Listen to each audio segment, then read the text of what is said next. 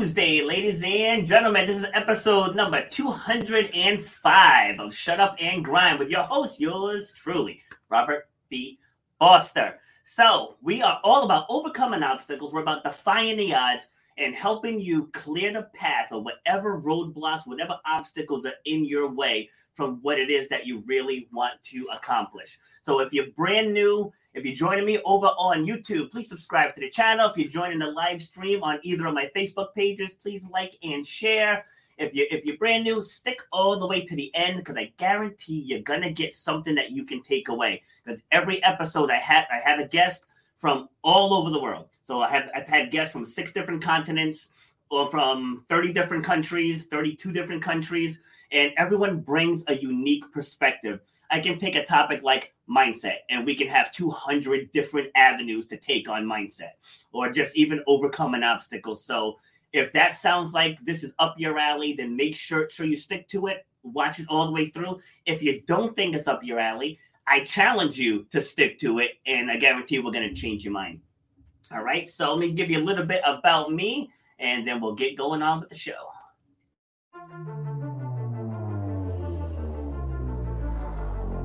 I started doing workshops and doing groups where I'm getting up in front of, front of others, like outside of the gym setting, and talking about resilience and perseverance and goal setting and vision and taking action. You should know what one hour of your time is worth. You should know the value that you bring to the marketplace. You know what your passion is.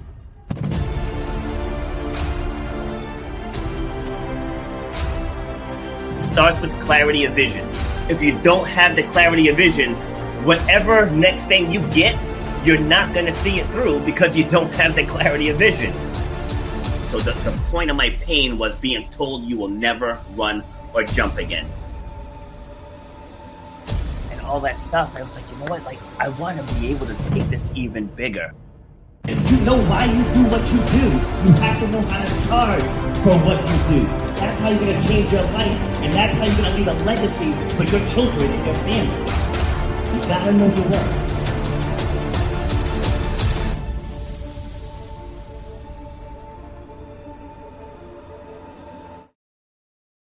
Right, before I bring my guest on, you know we have to do the teachable moment of the day.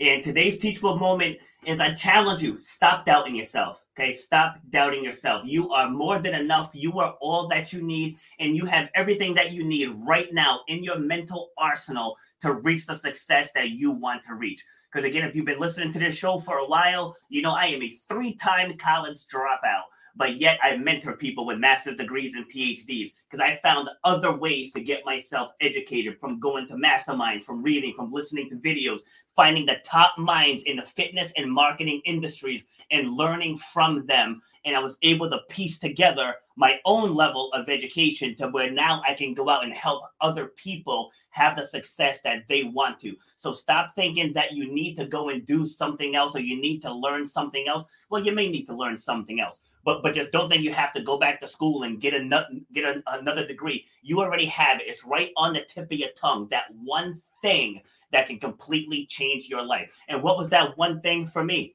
Speaking. I had I've always been a good speaker. I've always been a strong speaker. Uh, but I took some speaker boot camp classes and learned to take speaking and turn it into storytelling because once you get into storytelling you can now inspire other people and so what is that one unique gift that you have that you can teach someone else or that you can use to inspire someone else lean into that gift and then you're going to watch your life change so if you're someone who you might be in a successful career but you're unfulfilled step into what that gift is that you can help other people because now your life has a higher purpose all right, so that's today's teachable moment. And I believe we're going to get into some of what I just mentioned with today's guest. So he is the creator of the Craftsman Creative, and his name is Darren Smith. So welcome to the show, sir. Thanks so much, man. Man, you are an intense dude. You've got a lot of energy you bring to this show. Every, everyone always says that, you know, but that's what it's all about. You know, it's about recognizing what are you good at. You know, because most people can look in a mirror and talk about all the things they suck at. but it's like, what are you good at? Because you only have to be good at one thing, and you step into that one thing, and your whole world can change. Am I wrong?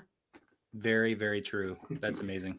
All right. So, wh- where are you joining me from? So I am calling in from Provo, Utah. You ever heard of Provo, Utah before? I've, I've heard of Provo, Utah. You are my fourth guest in the last two weeks from Utah. well, yes, we're a bunch of hustlers here in Utah. We like we like to go after it. So yes, yeah, I've been there once in 2018. The uh, transplant games was in Salt Lake City. Oh, nice. But but I didn't really get much time to sightsee. Like I, I flew in and flew out. I, mm-hmm. flew in Saturday morning. I flew out Monday morning. Yeah. But uh, from That's what amazing. I saw, though, I did like it. Like I definitely want to want to go back and explore again in the summer. Yeah, it's an amazing, amazing place. I've been here since 2001. I grew up in California but this is my home now. I think once you live in a state or a place for longer than the place you grew up, you kind of have to adopt. I like to say I'm a Californian, but man, I feel like I should probably start saying I'm a Utah. it just yes. doesn't roll off the tongue. it doesn't. That's so true. All right. So you said so you're originally from California. So what brought you to Utah? Yeah. So I always, always, from as you know, you could say the womb, but like from the youngest age I can remember, I always wanted to be in a creative industry. It started in music. I I grew up going to the Sacramento Jazz Jubilee with my grandparents okay. and watching people up on stage play saxophone, play trumpet, sing the doo-wop stuff, and I was just like, that's pretty amazing. So that was like the mm-hmm. context I grew up in, and so I got into music and I got into performing and I got into all this stuff and I got a saxophone scholarship to go to Brigham Young University here in Provo. Nice. So that's what brought me out here was okay. I was a saxophone performance major for the first semester or so until nice. I quickly realized I did not want to pursue playing saxophone as a career. It was a ton of fun in school, um, but it wasn't a career for me. And that became very apparent in college. But that's what brought me out here. And then, you know, I just kind of kept pursuing whatever it was that I was after. I didn't know at the time, but I knew that I wanted to do something creative. I knew I wanted to be in a creative industry. I knew I didn't want a boss. I knew I wanted to work for mm. myself. I liked having all that independence and freedom. I wanted financial freedom. I wanted time and location independence. I wanted to choose and have some control over people I worked with and it, has been an interesting road since that point that's you know we're talking almost 20 years ago actually wow 20 years since i started college so it's been quite the path and journey since then but it was interesting how those things that i knew that i wanted going into college have have still kind of played out 20 years later Absolutely. That's See, called and, teaser. See, that's why I like getting the guest backstories because it, it gives me a lot more insight into what they're doing now, myself in in the audience, you know, because most people have a set of something, you know, set of ideas, not necessarily goals, but maybe ideas of what they want to do, mm-hmm. and then mm-hmm. they usually fall into something different, and then what they want to do just tends to surface later on in life. Because same with myself, I I knew I wanted to do something with people, like some type of entertainer. Maybe I want to be on TV. Maybe I want to sing, be a rapper, be a DJ, just something with entertainment. And then I fell into the restaurant management trap. and so, and as I was saying in my opening spiel, because that was me. Like I, I put myself in that box, thinking like, all right, without a college degree, I'm not going to be able to do anything. And so I just kept managing restaurants and trying to climb the ladder that way and maybe I can become a regional manager. And and, and then it's like my dad, God rest his soul. I, my dad is like, why do you want to aspire to be that? You know, he's like, what's his boss making? What's his boss making? What's the CEO making? He's like, you know, don't don't settle for middle of the pack. And that just rang in my head. But I put those blockers on myself because I didn't have that college degree. And mm. finally I was like, you know what? There's people with college degrees who are in jail right now. I was like, so I need to take those blinders off and figure out how I'm going to get myself there. And the best way is to get started. Oh, so is, true, is, to get started. Like so many people have these gifts, but they're afraid to start because, again, because of those limiting beliefs. So, did you find you dealing with that as you were getting started on your journey?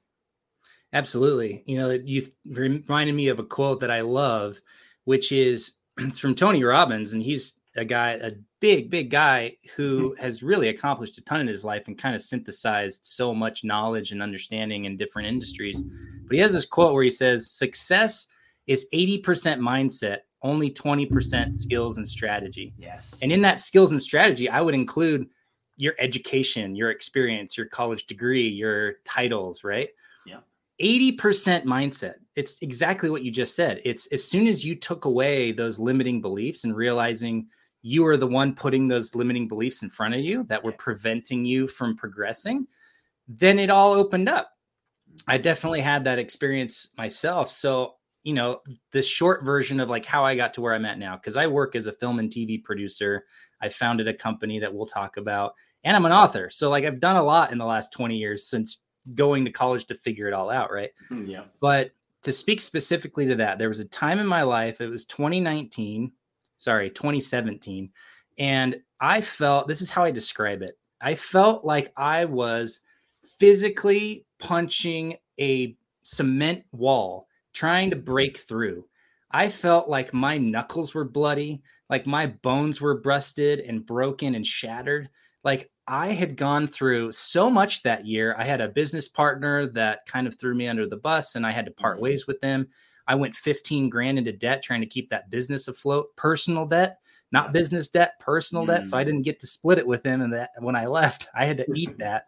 Yeah. And I was just in a place where I felt like this is not where I wanted to be by the time I'm whatever, 35 or 30 years old.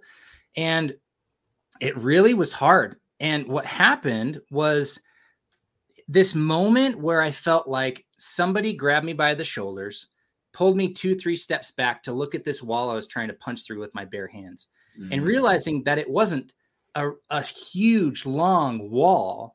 It was this little sliver that was as wide as my perspective.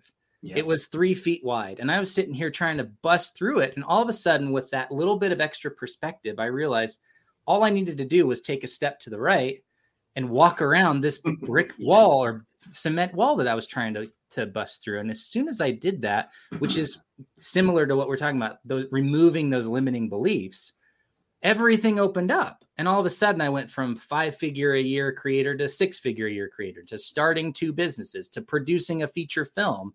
Having trying to, after trying to do that for 12 years, as soon as I removed those limiting beliefs, man, it was like people were calling me to produce movies. I didn't have to knock on doors and you know do the hustle and everything anymore so it's such a thing that is like a foundational thing that i believe that we do a lot of this stuff to ourselves if we're stuck if we're frustrated if we're um just desperate to change our situation we really have to start with well what are the things that we believe about ourselves about the economy about our industry about the marketplace that we're in about all the things that limit us and really just asking the question is that really true? I had this belief that i only wanted to make million dollar and up movies. I didn't want to make independent low budget quote unquote crappy movies. Yeah. And there were plenty of other producers and directors that went out and made three four five movies in the decade that i was trying to produce movies because i had this limiting belief that i only wanted to do this one kind of movie yeah. as soon as i removed that the first movie I got called to produce was a seven hundred fifty thousand dollar budget, and the second one is a million dollar budget. So mm. already in two movies, I got to where I wanted to be. I could have done that a decade ago. yes, but I did it to myself. Yes, and part of that too is just from upbringing. You know, it's like mm-hmm. we're, we're, told you, you, gotta go to school, get the degree, you gotta work hard. If, if you need more money, you pick up a second job or you pick up a side hustle, and that's what we're told. It's like when I first started the fitness business, you know, like to me, making a hundred thousand dollars was going to be like, you know, years of work and years of work. Cause you go back to, you know, your first job. Well, my first job was making like $26,000 a year. I mean, we're talking back in uh, the late 80s, you know, late 80s, mm-hmm. early 90s. And, you know, economy was a little different back then. But just still, you start thinking, God, I'm going to have to work like four years to even gross a hundred grand. and then getting into the fitness business, you know, the goal for the year was to make a hundred grand, and we and we made it by June. and I was like, wait a minute, that wasn't hard at all.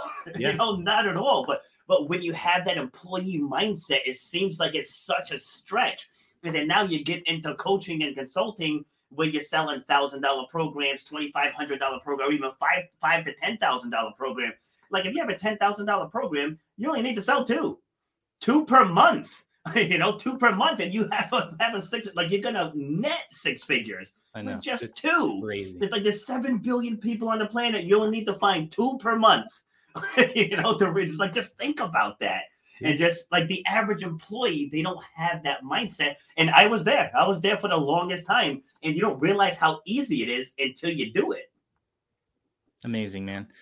It's so true. Nothing in our industry, in our life, in our career is inherently good or bad, yeah. easy or hard. There's nothing that comes attached with an event or a person or a thing or a client or whatever. So you take something like, you know, I had this incident where my business partner and I had to split. I had to leave the business because of what happened. Yeah. So the details are not important, but it was enough for me to leave a, a nearly 10 year partnership. Okay. And was that inherently good or bad? Well, neither. There's nothing about that event or that situation that was inherently good or bad. It was all what I chose to make out of it. Yes. The same thing happened in 2020. And I think you and I have the sim- have a similar experience where things changed in March, April of 2020. Oh yeah. And most people listening to this could say probably the same thing about their jobs, their businesses, their finances, their emotional health, like all those things.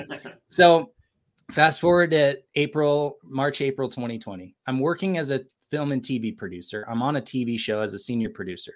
We're supposed to film the season of television three weeks from the moment that we get furloughed because of COVID. So mid March, we get sent home. They're saying, "Oh, we'll be back by April 1st," which is what everybody said. April 1st comes and they go, "Well, we're not going out and filming in two weeks because COVID." So we had four months where we got furloughed from the TV show. Now, luckily, from 2017 to 2019, I had done a good job like fixing my situation. I paid off all that debt that I incurred in 2017. I made more money than I'd ever had before as a producer because I was solo. I wasn't splitting my revenues 50 50 mm. with a mm. business partner anymore. So I immediately doubled my revenue leaving that business. But I had to start from zero. I wasn't a, a full time freelance producer. So I was starting from scratch. So I have this gig, we get furloughed for four months, and I have this opportunity to look at the situation and go, what am I going to choose to do with this? Because COVID isn't inherently good or bad. There's definitely a lot of crap that has come with COVID. Yes. Way too many people have died.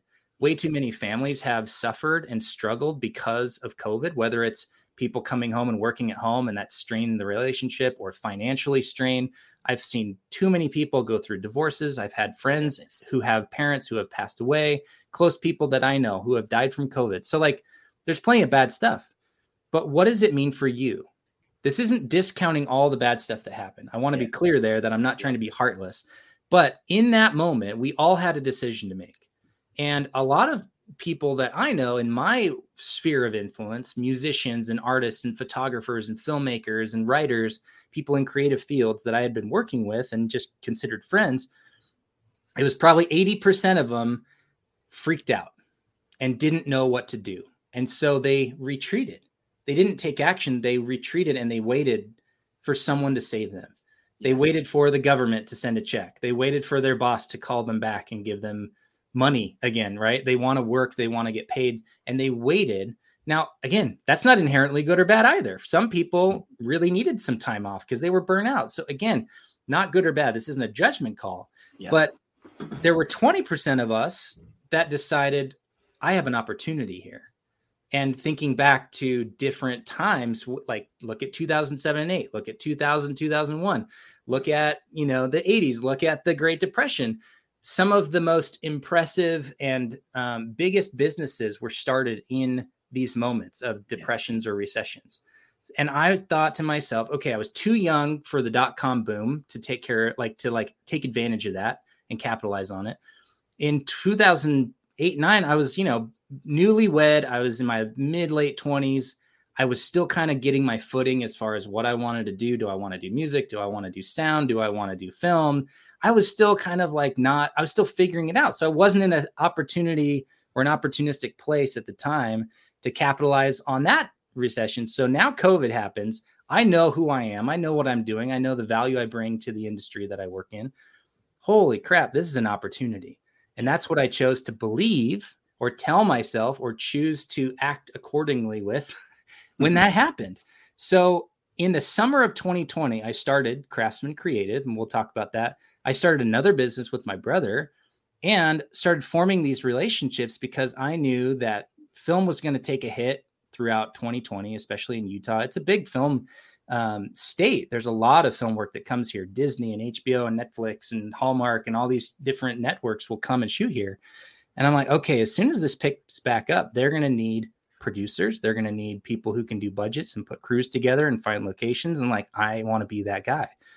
So everything starts coming back. February of 2021, I get a call. I need you to produce our movie because of all the work that I'd done over the last six, eight months leading up to that, talking about this is the work that I do, this is the value I bring. And all of a sudden, that opportunity, that mindset of taking advantage of an opportunity or creating an opportunity paid off. And now I'm working full time and I have two businesses. And I have last year was the best year I've ever had revenue wise and we're still in the middle of a freaking pandemic. Saying that's called top of mind awareness. Mm-hmm. That's exactly what that is. It's all about positioning. And when I'm working with people, and one of the first things they say is, "Well, you know, I don't really have the experience, or I don't really have that." I'm like, "Stop! Stop! Stop! Stop! Stop! Right there." Even when I'm training new fitness coaches, I tell them, I was like, listen, when you go out there for your first class, the second you walk into that gym, you have all the power in the world don't hand it over. you know, because they're gonna look at you as the expert. Yeah. You have to go in there and you have to position yourself. Yeah, this might be your first class. You might be nervous, but they don't know that. They see you as the leader of the class. And so I tell people if you're going to start a podcast and you're nervous and you don't know, just get in front of the camera and own it. you know, and just own it in any situation. If you act like you belong and you can and you know your stuff, people will view you as the expert until you prove them wrong. you know what I mean? So if you yeah. get up there and you just own your stuff, like I remember I went to a meeting at the Northern Rhode Island Chamber of Commerce. Now I'm a gym owner. I dress like this all the time. it's like this. This is my business card, and I have everything. I have logo. My my winter hat has a logo. My my sweatpants, everything. I, you know, I have it all. Socks. And so I walk into For those listening on the podcast, he's showing off his massive biceps right now in a tank That's awesome. And so I, I walk into this meeting and everyone's got three piece suits on, and then I come in with my my sweatsuit on, you know, with my RV, and you could cut the judgment with a knife. You know, I walk in and look at me up and down. I was the only person of color in oh, there, oh, and and like I said, you could just cut the judgment with a knife. But at the end of that meeting, everybody was seeking me out for contact info, for business cards, because when it was my turn to speak, I owned that room. You know, yeah. so just because things may not look the way you want them to look, you know, like I said, you present yourself, you present yourself powerfully, everyone's going to take notice. Absolutely. So I, I want to gently touch on what you just said because some people would see the way you dress, the way you look, the color of your skin as a disadvantage. And I am not downplaying the re- realities of the disadvantages that yeah. exist. I'm a, for again, for those of you who can't see me, I'm a very privileged 38 year old white man living in Utah. I'm dripping with privilege and I recognize that. But you, sir, chose to see it as an opportunity you you walked in and said i'm different than anyone else here. I'm the only one who looks sounds talks behaves like the way i do. And you chose to bring your energy to that moment and you capitalized on it. You created opportunities. So the whole point of this part of the conversation is how important mindset is yes. no matter what you do. If you're an employee if you're a business owner if you're a creative if you're an aspiring any of those things your mindset is so important to the success you're going to realize in your life and the sooner you can remove any like anything that you believe is holding you back, the only thing holding you back is yourself. Yes. Yeah. So, Awana, before I ask you this next question, how would your best friend describe you? um, probably disciplined. That's a that's a word I hear Mhm. often. It comes down to how, like how it plays out in conversations like how did you do so much last year? How did how were you able to do all the things you did last year? So in it take any of the last 3 or 4 years. I produced two seasons of television as a senior producer. I produced a TV pilot. I produced a feature film. I started two businesses in a calendar year. I wrote a book in 3 months last year. Nice. I'm producing another feature right now. Like after mm-hmm. this call, I'm going into production meetings with the team that I hired and created a budget for and a schedule for. Like I'm doing all these big projects in a calendar year, four or five big projects a year. How do you get it done? Well, it's discipline. It's figuring out a system that works for me because I am a creative person, but I'm probably 50 50 left brain, right brain. So I understand how to shift into creative mode and like work like a lion, so to speak, and just sprint and get stuff done and let all this creative energy out onto the page. But I also understand that I could do that and be broke. just put just pouring my heart out on the That's page true. doesn't get me anywhere. You could produce 200 podcasts, but if you don't have a strategy for distribution and finding people to connect with and have on your show and grow the thing, then where are you going to end up in five years, 10 years? Like you understand it as well because you're hustling and you're putting all of those things together and it requires a ton of discipline. And it really speaks to you called this uh, this stream today the three personas that every creative business owner needs. And that's what we're talking about is that you can be an artist a creative person. You can be a speaker. You could be a podcast host. You can be any type of thing.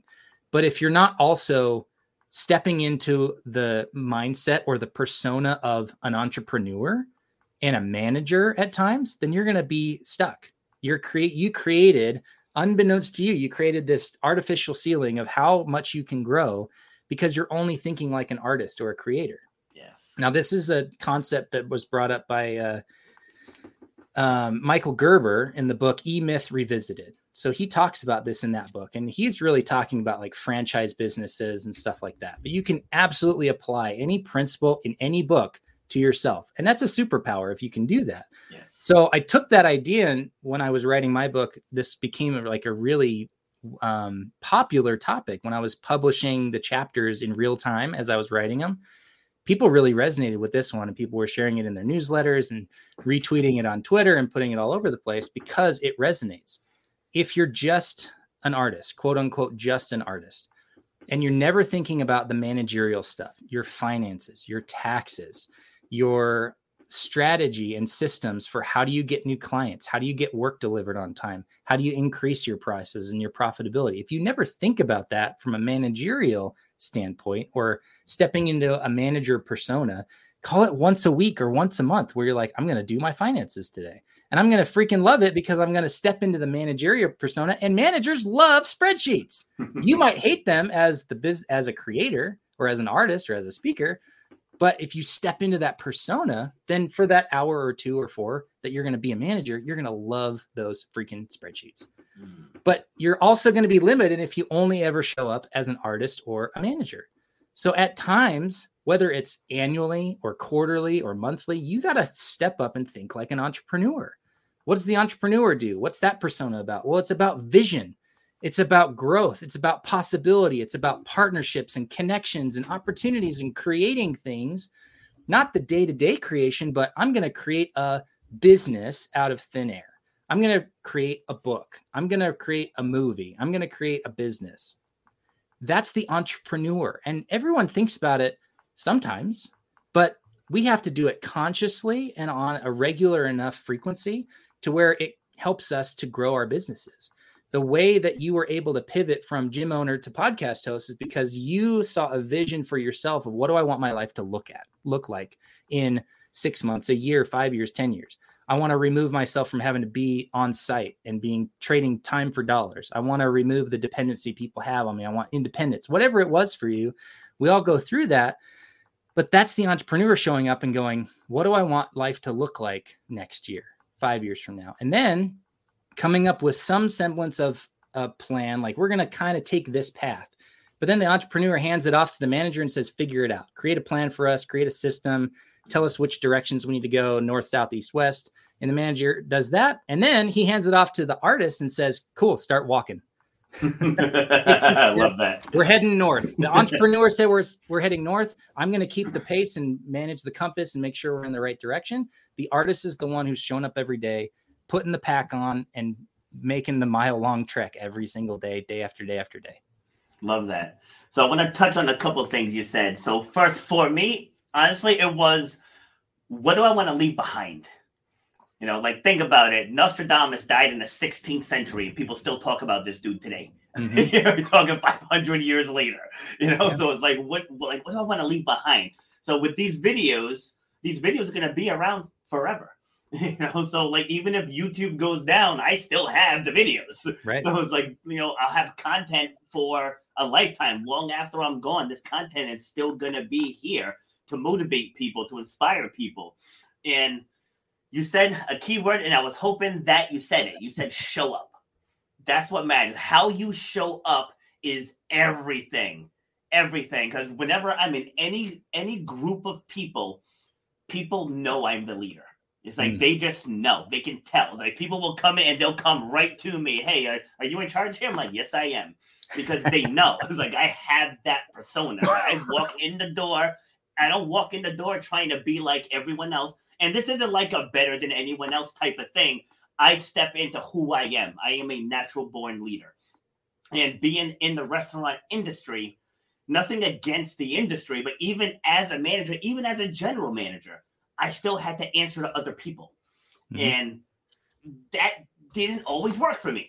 so, especially if things didn't make sense. And I only share that because there's people out there, like my target for this show is those people who are out there, you're in a career, you're having some success, but you're not fulfilled. You know, mm-hmm. like I shared these stories talking to that person. You know, like when, when to get into the heart of your backstory to get through to that person. It's That's like amazing. like I can take this skill set and transfer it into something that lights my soul on fire. You know, so like if you go to work every day, but if you're not showing up as your authentic self because you're not fulfilled, it doesn't matter how much money you make, you're not successful. It doesn't. Yeah. It, it doesn't matter how big your house is, how fancy your cars are, if your kids are going to private school, none of that stuff matters if your soul is not on fire because so you're, you're not going to be leaving the footprints for someone else to follow. You know what I mean? It's like it's like, it's like yeah, some, someone can pick up pick up and do your job, but again, what are you leaving behind? So just think about that when you're getting getting ready in the morning. If you're not fired up to go in, then you have to do a self assessment. Like, am I in the right field? It's like maybe I'm working with people, but maybe I need to work with people doing something different. Yeah. You know, it's like those That's are the people we, we want to get man. through too. Sorry, didn't mean to cut you off, but it's such a powerful question to ask yourself. And the thing I love to do, the reason why I like started a business, the reason why I wrote a book is because I love to take these big ideas and then make them practical for people. I'm really good at like synthesizing a principle, like this ethereal, like non-tangible thing, like you know, ask you want to leave a legacy. Okay, great. But how do you actually do that on a daily basis? So, like, I want to give the audience that thing right now because that to me is the best thing I always get out of these kind of podcasts when I listen to them is when somebody kind of breaks down and says, okay, yeah, I went figured out how to go from zero to a million dollars. And here's what I did every day, mm-hmm. Right. Because it's this daily actions that's going to help you figure it out. So, a little thought experiment for the audience, and I'll keep it quick. Dan Sullivan, he's a strategic coach, is his company, but he's a guy who's worked with Peter Diamandis and just tons and tons of like millionaire, billionaire founders and creators and entrepreneurs. And he's just there, he's their strategic coach. He's got an amazing um, podcast you should check out as well. But he talks about what he calls the four freedoms that everybody is seeking, whether we know it or not. And if you actually can achieve these, that's what brings that fulfillment that you're seeking that you're talking about. So what are the four freedoms? Freedom uh, financial freedom time freedom location freedom and relationship freedom. So basically you have enough money to do what you want.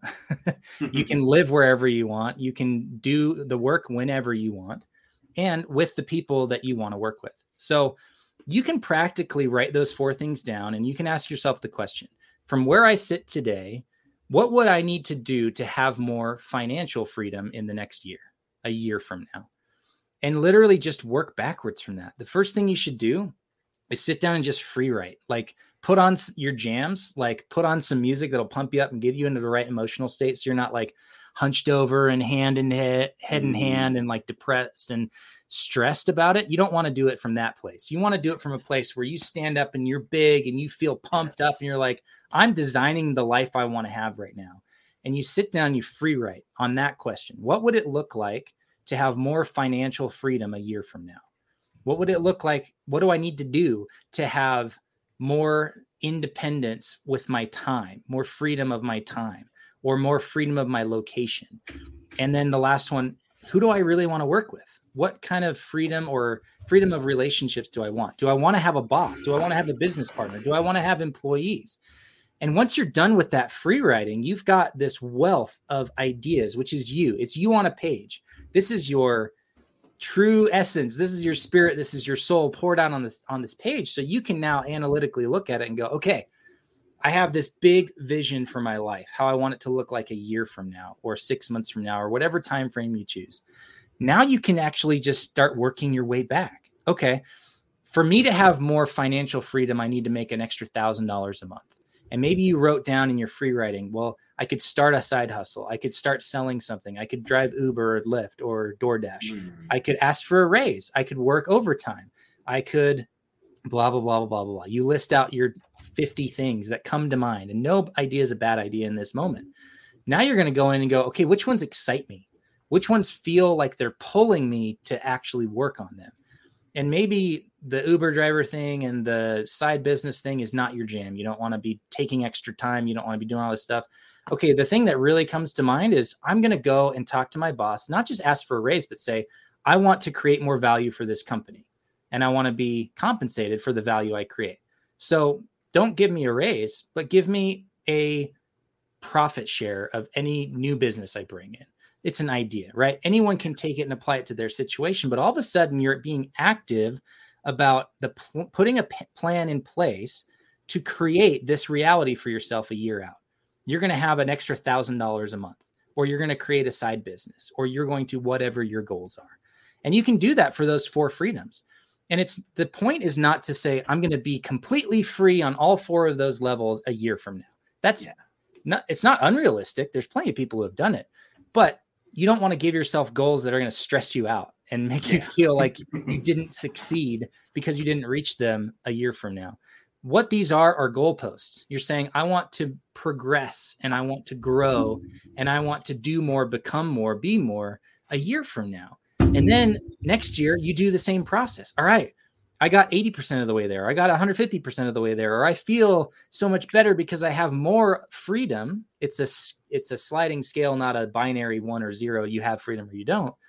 Then you do it again. And you can do that every 6 months, every year, every 3 months, whatever you want to do. But then you work backwards from the goal to the point where you go, okay, here's what I need to be doing nine months out, six months out, three months out. And now you have a little bit more clarity because you can actually plan for the next three months. So here's what I want to do three months from now, two months from now, this month, man, th- now, okay, now I know exactly what I want to do this month. Here's the three or four things I want to accomplish this month, one a week. Great. Now I know uh, this week I'm doing this, next week I'm doing that, et cetera, et cetera. What about this week? Man, I could plan out an hour a day or 30 minutes a day to work on this goal to create more freedom for myself in one of these four areas. Well, now you know what to do. You've worked backwards from the goal that you're optimizing for, the outcome that matters to you of having more freedom, and you have a actionable thing you can do every single day. Some people call it a habit. James Clear calls them atomic habits because it's this hmm. compounding mm. um, effect that happens when you start doing something day after day after day for a certain amount of time. It starts really growing. My personal example from the last six months or so is I wanted to write a book. I wanted to contribute in that way as an author. I want to take all these ideas that I talk about with my creative friends, put it into a book for anybody to read. And I said, well, you know what? I don't want to just sell a book because that's hard. And sometimes people don't want to buy a book. I'm going to write it for free. I'm going to publish the chapters as I write them. And the very first day that I wrote one, I had one subscriber. I had one email subscriber to my blog. Mm-hmm. And I can go back and look because I can see the progression. Every time I sent out a new chapter, it shows how many people I sent it to. Well, it was one. And then chapter two, I sent it to four people. And then chapter three, I sent it to nine people. And it took like a month and a half to break 100 people. But in the three month period of time, I had hundreds of people signing up for this email list to read the book in real time. Now, these are people I can sell the book to. And it grew my social following as well because I was tweeting about it every single day that I was writing the book. I was sharing my work and building in public. Two little habits share on Twitter and write every day. Yeah. And in three months, I had a 60,000 word book. I had hundreds of new followers and subscribers to my email list that I could directly message when the book comes out. And the book's not going to come out for another two, three months. So I still have two more months of that compounding to keep going and going and going. My goal is to get to a couple thousand by the time the book launches, not just a few hundred. And I'm on track to do that because of these daily habits. I said I, six months from now, nine months from now, whatever it was, I want to be an author. And in 2022, I want to sell 2,500 books. That that was my vision. I worked backwards to what's the daily action that I can take that's going to get me there almost inevitably. Because just like being on a path to a peak, if you just take steps every day, you're ultimate you'll get there inevitably. It may take you a month, it may take you four hours. It depends on how often you stop and go, why am I not there yet? so I want to add, I want to add one more freedom, right? So obviously, financial, time, location, and relationship, all spot on. But there's also community. You know, mm. there's also community. So, like, what do you want to do in the community? Do you want to you want to you know volunteer your time? Do you want to coach a sports team? Do you want to speak to certain groups? You know, because that that matters as well. Because I Absolutely. would do I would do a lot more. It's like I'm working on getting my online stuff automated. I have a have a web uh, a website funnel being constructed as as we speak, and like once I get that going, I want to get back out into coaching athletes because I, I just love it. Like I'm an athlete myself. Yeah. And you know, we're in this age now where we don't push the athletes the way I was pushed in my younger days. And I don't know if you were an athlete, but like we were pushed mm-hmm. a lot differently, you know, 30 years ago yes. than now. And and I find when I push the athletes, they want it. It's like they actually want that level of accountability. And I remember this is even going back 20 years ago. In 2002, I coached the track team here in West Warwick. And when I first started, like the boys and the girls were practicing together. So I was hired as the boys' head coach. And so I went to the girls' team and said, All right, first order of business is we're separating the two teams. He's like, We don't need hormonal boys or hormonal girls practicing together. I said, So he's like, Yeah, but he's like, You know, but that's the way we've always done it. And I was like, Well, what was your record last year? He was like, uh, one in ten, exactly. We are we are separating. And it's like I demanded report cards, and like anyone that had anything below a C could not practice till I got a report from the teacher that they brought their grades up. And, and again, like you know, parents were mad. You know, they were complaining to the athletic director, and and I was like, people will work to the standard you set. I said the standard here is super low, and they're working to that super low standard. Mm-hmm. I said, so I am here to raise the standard. And so I was there for two years. We had back to back winning seasons. And when I left, people were in tears. they were in absolute tears because I raised the bar. And then the students raised their level of intensity. They, they raised their level of care, their level of awareness. And we had, you know, some kids went on to the next level. I had some kids place all, all state. And, you know, said some kids went on to do, do it in college who, when I first got there, they weren't even taking it seriously and and I just helped them unlock. And you said the word earlier, possibilities. You know, like if mm-hmm. you take this serious and you put forth the effort, you have possibilities. You know, it's like you could possibly get a scholarship and save your parents some money. Like think mm-hmm. about that. You know, it's like two years ago you weren't thinking about that, and now here we are. You, yeah. This one's getting a full ride to this college. This one's getting a partial ride to this college. And we had one of our hammer throwers got a full ride to Syracuse University talking that's like a thirty-five thousand dollar a year school. All, all because she threw a metal ball farther than anyone else. you know, but like we just gave her that insight that this Yeah. is what's possible if you take this serious. That's know? amazing. And you, for the audience listening, that's such a, there's a place that you can always look for opportunity. And that's in that seven word phrase that you said. That's the way we've always done it. Yeah, exactly. or that's the way it's always been done. Anytime you hear that in your job, in your life, in your community, in your interactions with other people, that is an opportunity right there because Yes. that is showing that someone has a limiting mindset, that they're not willing to challenge the status quo. They're not willing to ask, can this be better? Can this be improved? They're sitting there as the artist, as that creator mindset and going, well, this is the way I've always done it. I've mm-hmm. always just shown up every day and done my work and gone home. Okay, but the business is going under.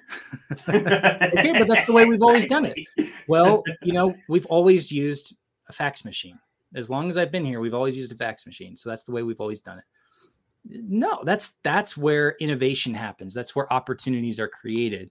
So you could look in your own life and your business, your company, your employer, whatever it may be. Where are people saying or showing with their actions, this is just the way it's always been done? And that's a place where you can show up and go, you know what? I know this job. I've been doing it for two, five, ten years. I can create opportunity, whether it's just more leverage for yourself by saying, I'm going to improve this and I'm going to capture some of the upside from being the person who improved it, or whether you're saying, I'm I think there's an opportunity for an extra for an outside business for this. You know how many businesses started in the last 20 years based off of someone who was doing a spreadsheet every day?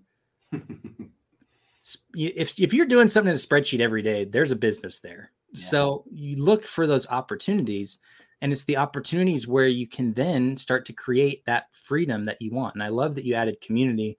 I think I would probably put that under or within relationships, but highlighting it is so important because the more that you can build an audience and a community around the thing that you're doing, the more people it's going to benefit. Because you could just sit in a cabin and write prose for hours a day and send it off to somewhere. I mean, you look at the guys, this is a great example from my sphere of influence, right? So you have, uh, I don't know, a dozen really well known film directors, Edgar Wright and Rian Johnson, and people that are on Twitter and they talk about their movies all the time and they have audiences in the millions of people who follow them online because they want to actually engage with and interact with these directors who are creating these movies and these experiences that are life changing. yes. But then you got people like Christopher Nolan who is just kind of off in a corner and making movies every 2 years and releases them to a ton of fanfare and then goes away for another 2 years. And I love them equally as far as their movies go, but I feel a direct connection to Rian Johnson, to uh, Edgar Wright, to some of these directors that are on Twitter who I have messaged and interacted with and tweeted back and forth with and DM'd, like Christopher McQuarrie, who did all the Mission Impossible movies, the last 2 Mhm. movies. He's an amazing director and he has talked to me on Twitter. Mhm. Like, that's awesome, right? I don't have that relationship. So we're talking about freedom of relationships. It's not just who do you want to work with, but what size and what type of audience and how do you want to contribute to that audience? That's an area of freedom. Your ability to show up how you want to show up, contribute the way that you want to contribute to not just yourself, your own life, your family, your partner, and your kids, and your parents, and your neighborhood and your community, but like, how big do you want that sphere of influence to be? How many people do you want to be able to reach? What kind of legacy do you want to leave? Is it just for your kids? Is it for an audience of a thousand people, a million people, a billion people? Mm. Some people have those grandeur things. I don't necessarily need a billion people to know who I am and that I exist. I would rather not have. me, me neither. you know, give me a couple thousand that I can reach and I can get to the end of my career and say, look, I touched the lives of a hundred thousand creators and help them go from four figure months to five figure months or five figure a year to six figure a year. That's life changing. Yeah, and those people will never ever forget you. Right. Never ever ever. In, even in just the fitness sphere sphere. Like I've had I've had people that have moved away to other states and they'll still inbox me now and be like, I haven't found anything like what you have up there, you know, with your group of people. And things like like that, like that's the stuff that touches your soul. And, you know, so you helping someone, you know, double, triple, quadruple their their income, I mean, that's life changing. And just just as you said, and that's how you leave things behind. And then even more so, if you teach them how to teach others, that still stems from your sphere of influence. It's like I help this person who is now helping other people. Like that's that's amazing. And everybody, every single person on this planet has the capability to do that. It's like once we realize that we were all here, like we're all design creative, wherever you think we came from, with unique gifts, with unique skill sets. And that's why some of us can sing, some of us can dance, some of us can produce, some of us can act, some of us can write. You know, there's so many different things. Like I'm a, I'm a decent writer, but I'm a better speaker. And there are people who goes, you know, vice versa. They're they're a great writer, but they're petrified of being on camera. That's okay. Step into your strength, step into your gift, step into your greatness. And you said the words again, show up you know, it's how you show up. If you want to get into these other people's circles, it's how you show up. So I found there was an influencer here in, in Rhode Island, and I started following her on YouTube. Like I joined her her uh, private community, and I just showered her with love and support, showered her with love and support, and then she featured me on her show. You know, and so I'm not like huge into the online following per se. It's like like I'm not trying to just like you said, I don't need a million, a billion, a billion followers. I just need a handful of people that believe in what I'm doing. And so it was just the fact that I kept myself on her radar. So when she launched a new podcast, and she's got a decent following, like she could have picked anyone to be the first guest on her show, and she picked me. and I even said that to her on the episode. I was like, you you could have picked people with far bigger reaches. I said, but I showed up to you authentically and you connected with me. And that's why you gave me that opportunity. You know, so we can talk about that another time. So I want to get into your Craftsman Creative. So how did you come about making it and just talk to me about how you got it to come into existence. Definitely. And I I probably have to go in about five minutes. So I'll keep this okay. version short. and okay. apologies. I always want to try to stick around, but I have meetings today with the movie. no problem. So Craftsman Creative, like I said, came out of that time when I got furloughed from the TV show.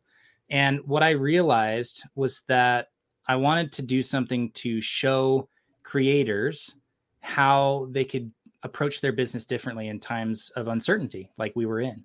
So I created two of my own courses. One was about how to make something, about how to do creative work at a professional level.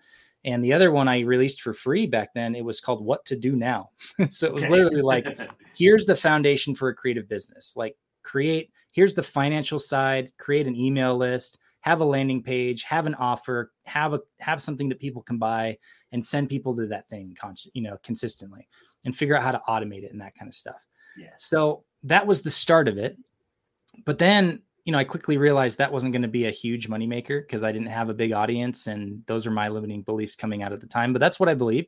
Yeah. So I went out and I found some other creators that I knew and they had 10 or 15 or 20,000 person audiences where I had a thousand. I said, look, I'll make a course for you and all you have to do is show up, help me, and I'll help you with the content. We'll film it, I'll produce it, film it, edit it, host it, put it on the website, handle payments, handle the customer service, all that stuff. And we'll just do a simple 50 50 split on the back end. Mm-hmm. And it worked. The first person that I worked with, she did $10,000 in her first week of sales. She's since wow. done another 15. Like the business itself has done nearly $100,000 in sales in under two years. And we're on track to do six figures this year alone because now we have systems for marketing and advertising and creating more and doing bigger launches and all that stuff. So that's where that came from. But the book is an extension of that business because it started as just an online course thing. And I realized I was, um, I had too big of a gap between where people could like become aware of me and that I was doing this work and trying to help creatives to becoming a customer. Because the cheapest course on the site was like 129 or 149 dollars, and a lot of people aren't ready to invest 150 or even 500 700 dollars in a course from someone that they personally don't know yeah. so these creators had success selling to their audiences but as soon as people were coming through me it was too big of a gap so i said all right i need to figure out a way to reach more people get the information and the ideas and the principles in front of them in a way that is more accessible. So that's where the book came from. And I wrote the book over three months last fall from August to November. I have the last two months I've been working with an editor. We have a draft ready to go. I've got it in front of beta readers right now, and it'll be released in probably April. Nice. Um, but the whole point of that book was the information wants to be free. The information should be free. I shouldn't have it behind a paywall where you have to spend 15 or 10 or 20 bucks to buy a book. So what I did was I wrote it in public. I published the chapters as I wrote them. They were fairly unedited first draft type chapters. Mm-hmm. And I used that to grow the initial audience. And what it did was it made the book available to anyone who wanted to read it. So I've had hundreds of people read the book already before it's actually released. awesome. And when I launch the book, when I release it, I'll charge people for the format, but not for the content. So the content will always be free, but if you want digital copies or an audiobook, you can pay for that. If you want a paperback or a hardback, if you want to join the community, if you want a course version, if you want consulting and coaching, I have all those things available. But the information, the foundational principle stuff that we've talked about today will always be free. So that's all at blog.craftsmancreative.co is the website for that. And you can go there, you can sign up and get notified when the book comes out. Um, I write a weekly newsletter that I send out to all the subscribers there that really is just about how to master the creator economy. It's how do you think like a business owner instead of just like a creator? It's how do you make that mindset shift and progress and grow in that way? So, yeah, not www.blog, but just blog.craftsmancreative. Because you do that and Safari or Chrome is going to be like, what? all right. But yeah, this has been just such a great time chatting with you. I hope we can stay connected because I love your energy and what you're bringing to the world and the way that you're showing up and contributing to this audience that you're building. And man, I can't wait to come back, you know, whether it's six months from now, a year from now, and see all the massive growth that you're going to experience because you're putting in, you're, this is episode 205. Yes. Like some people give up after six or 10. So you're going 200 strong, man. You you're building this massive audience and it's going to explode. I can't wait for you. Thank you. Appreciate that. And and yeah, that, I de- definitely want to get you back on to talk more specifically about this Craftsman Creative because as I was looking through it, I was like, it's it's a great it's a great idea. you know, it really is to get other creators involved on your platform and just even go if you just go back through my other 204 episodes, there's probably a lot of people who can benefit from this platform. So I'll definitely have you on again. Maybe we'll do like a 30, 45 minute feature and just talk about the benefits of being on that platform if uh, you want to do that. Absolutely. I have awesome. to run. Yeah, I know. Dude, I thank know. you so much. This was amazing. I really right, appreciate awesome. the time. All right. I'll be in touch. Okay, man. Take care. All right. You too. Bye. Bye. All right. That was Darren. We were talking about the three personas every creative business owner needs. And this was a really great conversation. So make sure you go back and listen to the whole thing if you haven't already, because you're to get a lot, lot of good out of it. I got a whole page full of notes over here. And he just brought a lot of energy and a lot of knowledge and his expertise to the show. So hope you guys got a lot out of this. I'll be back again tomorrow. I think I'm here here this whole week actually. So you guys are not going to get enough of me. Take it easy. You've been listening to Shut Up and Grind. We hope you've gotten some useful and practical information from this show. Robert has over 20 years experience pouring his knowledge and expertise at many events in the service and fitness industry, as well as secondary schools and universities. He has a true passion for helping others break through the barriers that are holding them back. To book Robert B. Foster to speak or to reach out, go to robertbfoster.com. Till next time, shut up and grind.